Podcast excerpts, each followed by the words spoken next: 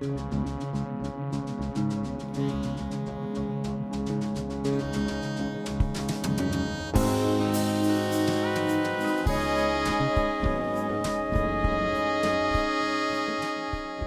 слушате Перископ.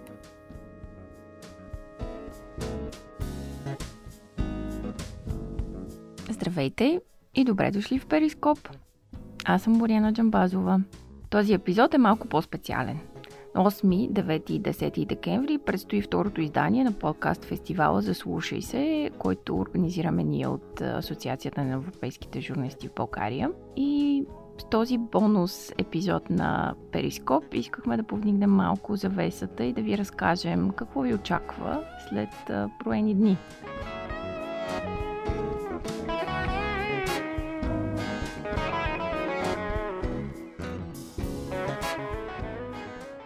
Както и миналата година, ще ви срещнем с интересни чуждестранни и български създатели на подкаст програми.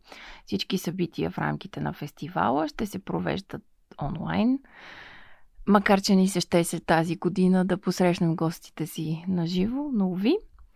А достъпът до тях е безплатен. Трябва единствено да се регистрирате. Линка към фестивала може да намерите в бележките към този епизод. Може би някой от вас а, си спомня, даже България организира миналата зима първия подкаст фестивал в страната.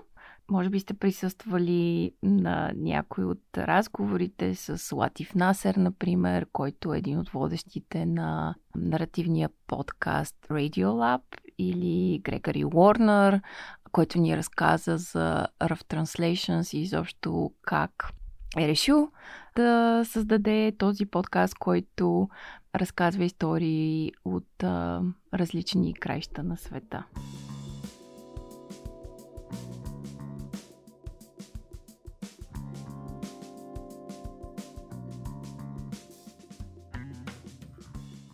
И всъщност след успеха на фестивала миналата година, решихме да направим второто издание. Отново сме поканили интересни гости. Ще открием фестивала на 8 декември с разговор с продуцентката в подкаста на New York Times The Daily Аста Чатроведи.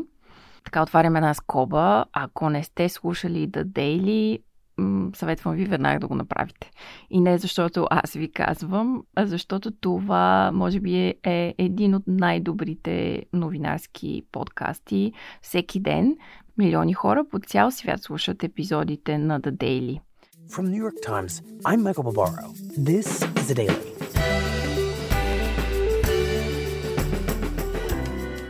Най-чести гости на водещия Майкъл Барбаро са журналистите от Нью Йорк Таймс, които представят актуална тема, може да е от Штатите или от някоя от горещите точки на света.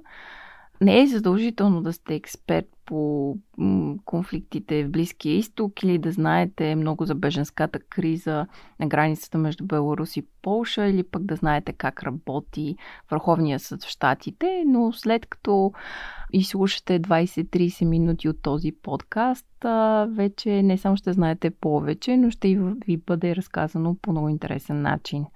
Та, Аста Четроведи една от продуцентките. Много сме щастливи, че тя ще има възможност да ни разкаже как се прави ново интересно съдържание и то всеки ден и какво е като аудиопродуцент да работиш с репортери от цял свят, които обаче по-скоро са свикнали да пишат статии, а не да разказват в аудиоформат. След Аста Чатроведи на 9 декември, четвъртък, ще ви срещнем с Изабел Каньон, испанска писателка, създателка на подкаст програми и продуцентка. И всъщност ще си поговорим за един от последните и проекти, който вече е спечелил няколко награди, а именно подкаст предаването За това не се говори. Varios hombres y varias mujeres remueven la tierra desde hace días. Con palas primero, y ahora con herramientas más pequeñas, una paleta, un cincel. Alrededor, una veintena de personas observan, o charlan, o caminan de un lado para otro. Интересна е историята, която вдъхновява Каньон да започне работа по този документален подкаст, с който всъщност е посветен на мълчанието. Да, наистина. Мълчанието в аудиоформат.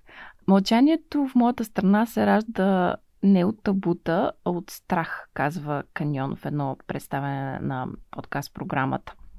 Има една определена фраза, която така стои в основата на предаването. По време на режима на Франко в Испания, когато много хора са хвърлени в затвора или убити в името на държавата, религията и семейството, приоритетите, които самия Франко слага за своето управление, това са интелектуалци, протестанти, социалисти, либерали, баски. Всъщност всеки е можел да стане враг на народа и да се изпати заради това. Често тези хора са били предавани от съседи и познати.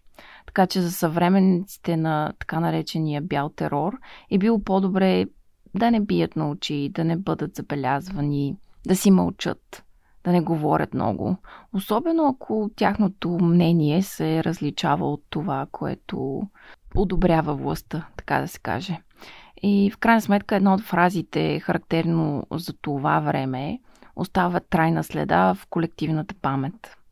За това не се говори. Тази е и фразата, която вдъхновява Каньон в рамките на 6 епизода да разкаже за различни моменти на лично, семейно и колективно мълчание. Освен това, тя отскоро ръководи и аудиоотдела на един от престижните испански вестници El País и ще ни разкаже за тази своя нова професионална роля.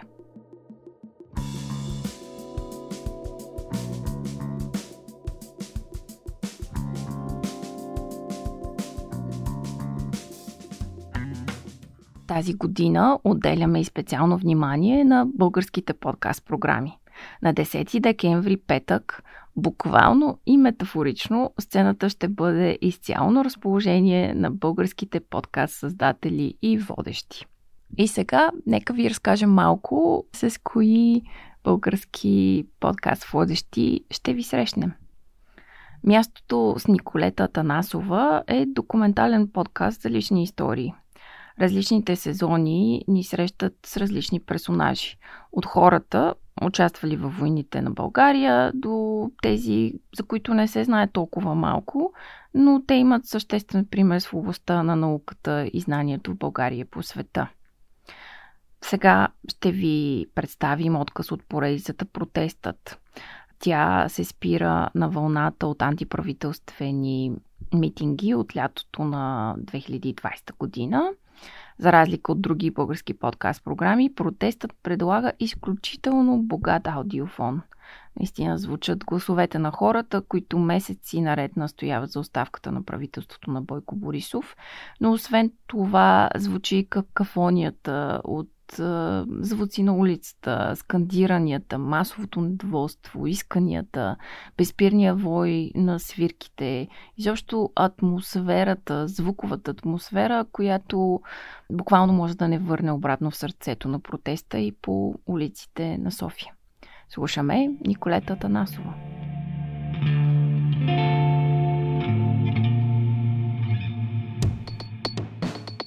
Протестът. Епизод 3 Нощта на 2 септември.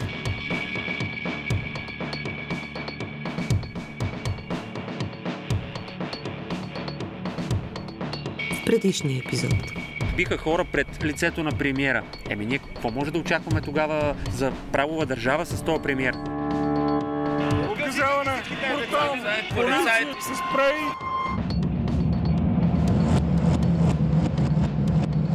адски много ритане, като има такава снимка, която ще остане емблематична, от упор крак, който се вдига над главата ми, а отдолу е мрамора и като преса, която те рита.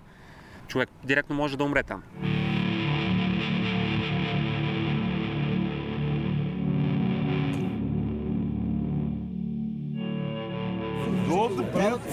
Решава въпроса.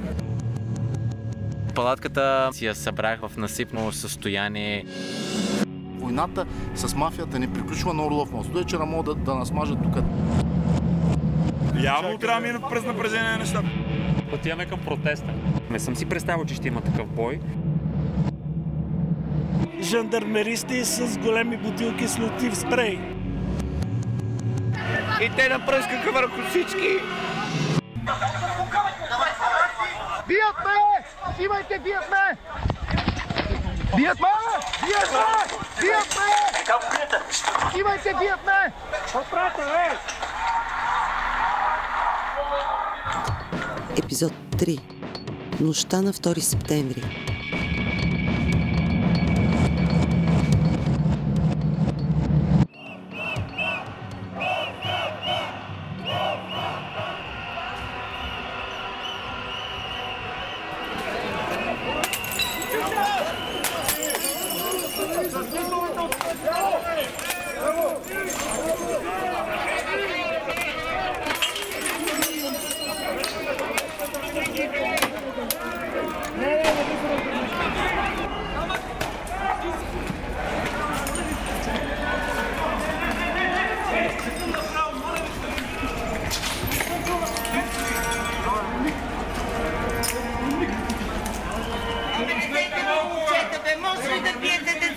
Защо ги биете, бе?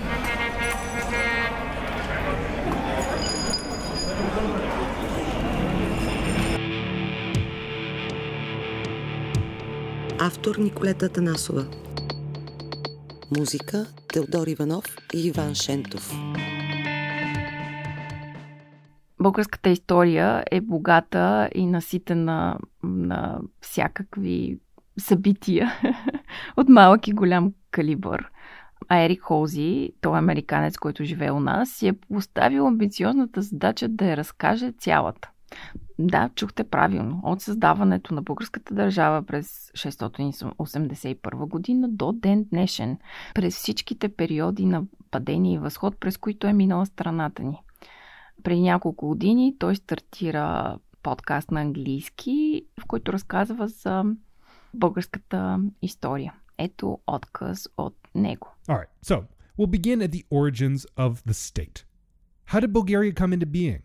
Now, it began with that most human of tendencies migration. Да започнем с създаването на държавата. Как е възникнала България? Всичко започва с едно от най-типичните явления за хората – миграцията. Днес, докато пише това, Европа е изправена пред беженска криза. Китай се намира в края на най-масовото преселение на хора в историята, а именно това от селата към големите градове. От съвременна гледна точка тези процеси изглеждат впечатляващо, а ние ги приемаме като резултат на изцяло модерни обстоятелства. Но големи преселения са се случвали откакто съществуват хора. И българите, за които разказваме днес, не правят изключение. Първоначално се наблюдава голямо преселение на славяните, от тяхната родна земя, някъде из териториите на днешните Беларус, Украина и вероятно Полша, те се насочват към различни места из Европа. Около 6 век голяма група славяни се установява на Балканите и се заселва в рамките на Византийската империя. Някъде около този момент или малко по-късно българите вече имат своята държава, известна като Стара Велика България. Това е една от многобройните държави, които българите са създали по време на миграцията си, която продължава с векове и започва от тяхната прародина някъде в Централна Азия, като се простира по целия път към Европа. Old Great Bulgaria existed through modern Ukraine between the Dnieper and Don rivers, as well as most of the Caucasus Mountains. Стара Велика България е съществува на територията на съвременна Украина, между реките Днепър и Дон. Обхваща и голяма част от Кавказските планини. Тази държава, подобно на други обединения на степни номади, има едноличен лидер. Това е хан Кобрат, който обединява под скиптъра си няколко български племена.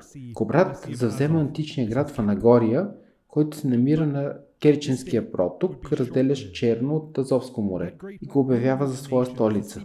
Но тази негова държава ще просъществува само за кратко.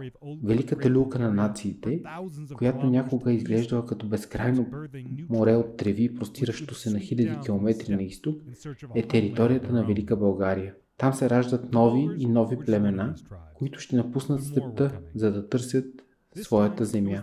Българите са едно от тези племена, но има и други, като например хазарите. Хан Кобрат окоръжава синовете си да останат заедно и да продължат борбата, но след смъртта му непреодолимият натиск от към изток се засилва и синовете му решават да поемат части от народа си в различни посоки на света, Търсене на ново начало. Годината е 668. Следващия участник в нашия подкаст фестивал е Катерина Василева. Тя е само на 20 години, студентка в специалност политология в Софийския университет, но вече може да се похвали, че има собствен подкаст.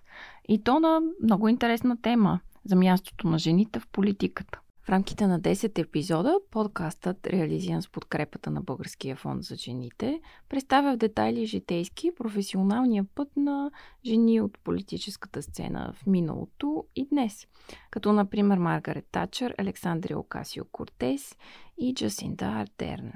Слушаме Катерина.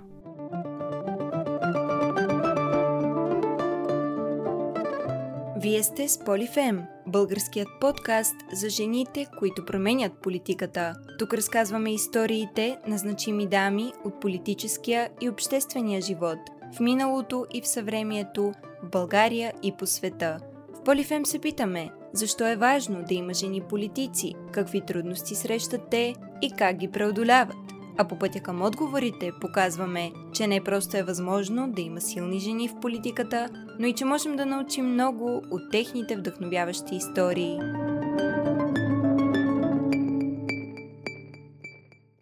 Трудно е да си първата жена във властта, особено в патриархална страна, която има пред себе си твърде много проблеми за разрешаване.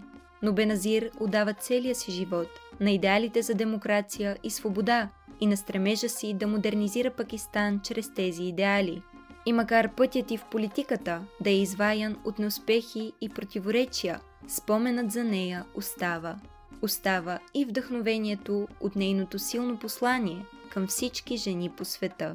Въпреки провалите и въпреки критиката, въпреки страданието и перипетиите, вие можете всичко.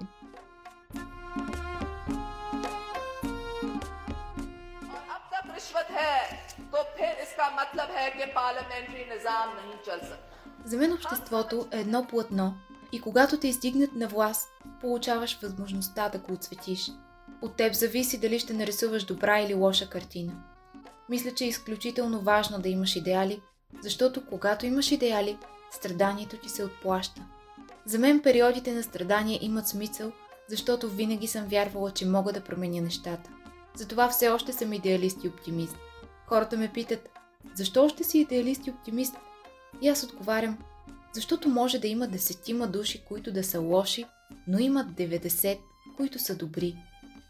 И ако някой млад човек ме помоли за съвет, ще му кажа, ако вярваш в нещо, трябва да го преследваш, но знай, че има цена, която ще трябва да платиш. Бъди готов да платиш цената. И разбира се, не се страхувай. Едно от нещата, които а, доста ми липсва от началото на пандемията е всъщност възможността да пътуваме. Вярвам, че Свилен Георгиев и Мартин Граховски също имат сходен сантимент, но за това пък е много приятно човек да ги слуша в техния подкаст за пътувания Инстории изобщо техните увлекателни разкази за Лапландия, за Киргистан, за планините на Кавказ или пустинните пейзажи на Намибия, буквално могат да ви изпратят по всяка точка на света, макар и виртуално. Слушаме отказ от InStory. Това, което ще да питам, всъщност това беше, тази група беше единствената, единствения контакт, който имахте с такива племена по време на пътуването. Нали? Не, не, не срещахте така по случайност а, други такива по-древни групи хора или всъщност това беше единствената? Напротив, срещахме много други местни хора. Тези бяха единствените организирани и облечени, казвам, в автентични носии. Но всъщност виждахме доста, доста хора и по бензиностанциите, и на пустите пътища. Отново в региона Дамара Лент имахме, може би, една от най-хубавите и вълнуващи за мен срещи. А, там е изключително сухо, между другото и пусто. В този регион той е полупланински, едни безкрайни прашни пътища, чекалести. Пейзажа наоколо също е много, както казах, сух и пустинен. И там точно на единия път, по който се стигаше до също връщане от този къмпинг, за който споменах, доста деца просеха откровенно казано и молеха за храна, за вода, тъй като наистина е много суха и очевидно няма ти кой знае какво да ядат.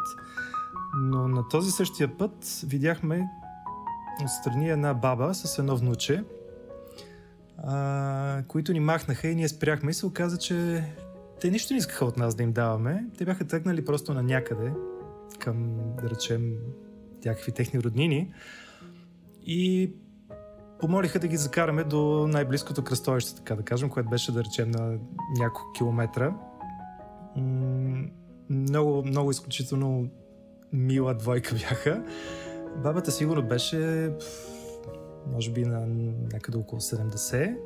Беше облечена с една много красива бяла рокля на лилави цветя, а, с една хубава кожа. Те бях, пак бяха от племето Дамара, а момченцето, тя каза, че е на 5. То не спря да ми се усмихва през цялото време. Всъщност най-хубави, най-хубавите ми снимки, може би, от цялото пътуване са точно на тях двамата в колата. Въпреки всички прекрасни пейзажи, които видяхме, тези снимки ще си ги помня така и ще им се радвам сигурно най-дълго време. А, и както каза Весо, всъщност те в момента и изглеждат и миришат по-добре от нас, тъй като ние цялото това приключение нали, бяхме вече доста мърливи. А, тя говореше английски, макар и развален. Момченцето, разбира се, не ни разбираше какво му казваме, но контактът с тях беше изключително чист и приятен.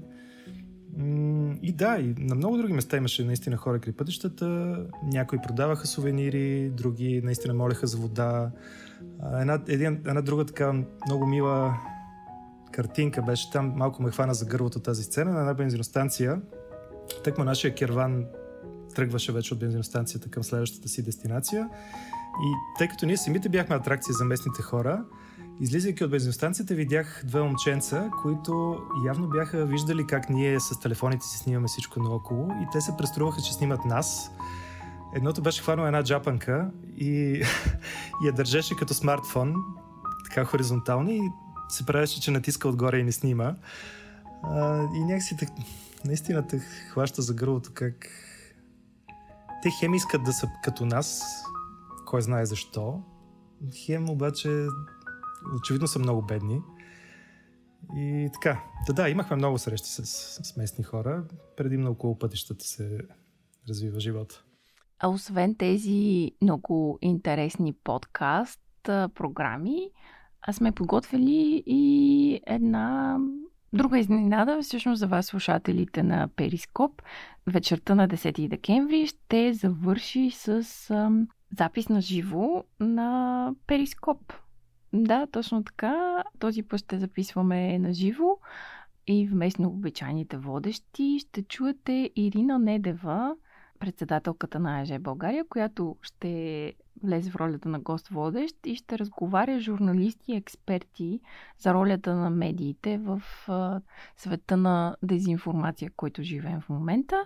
В дискусията ще се включат главната редакторка на Дневник Велислава Попова, главният държавен здравен експерт, доцент доктор Ангел Кунчев и медийната анализаторка Николета Даскалова. Надявам се, че ще се включите и вие виртуално, не само в този разговор, но и в целия фестивал. Отново припомням, очакваме ви на 8, 9 и 10 декември на подкаст фестивала Заслушай се. Заповядайте!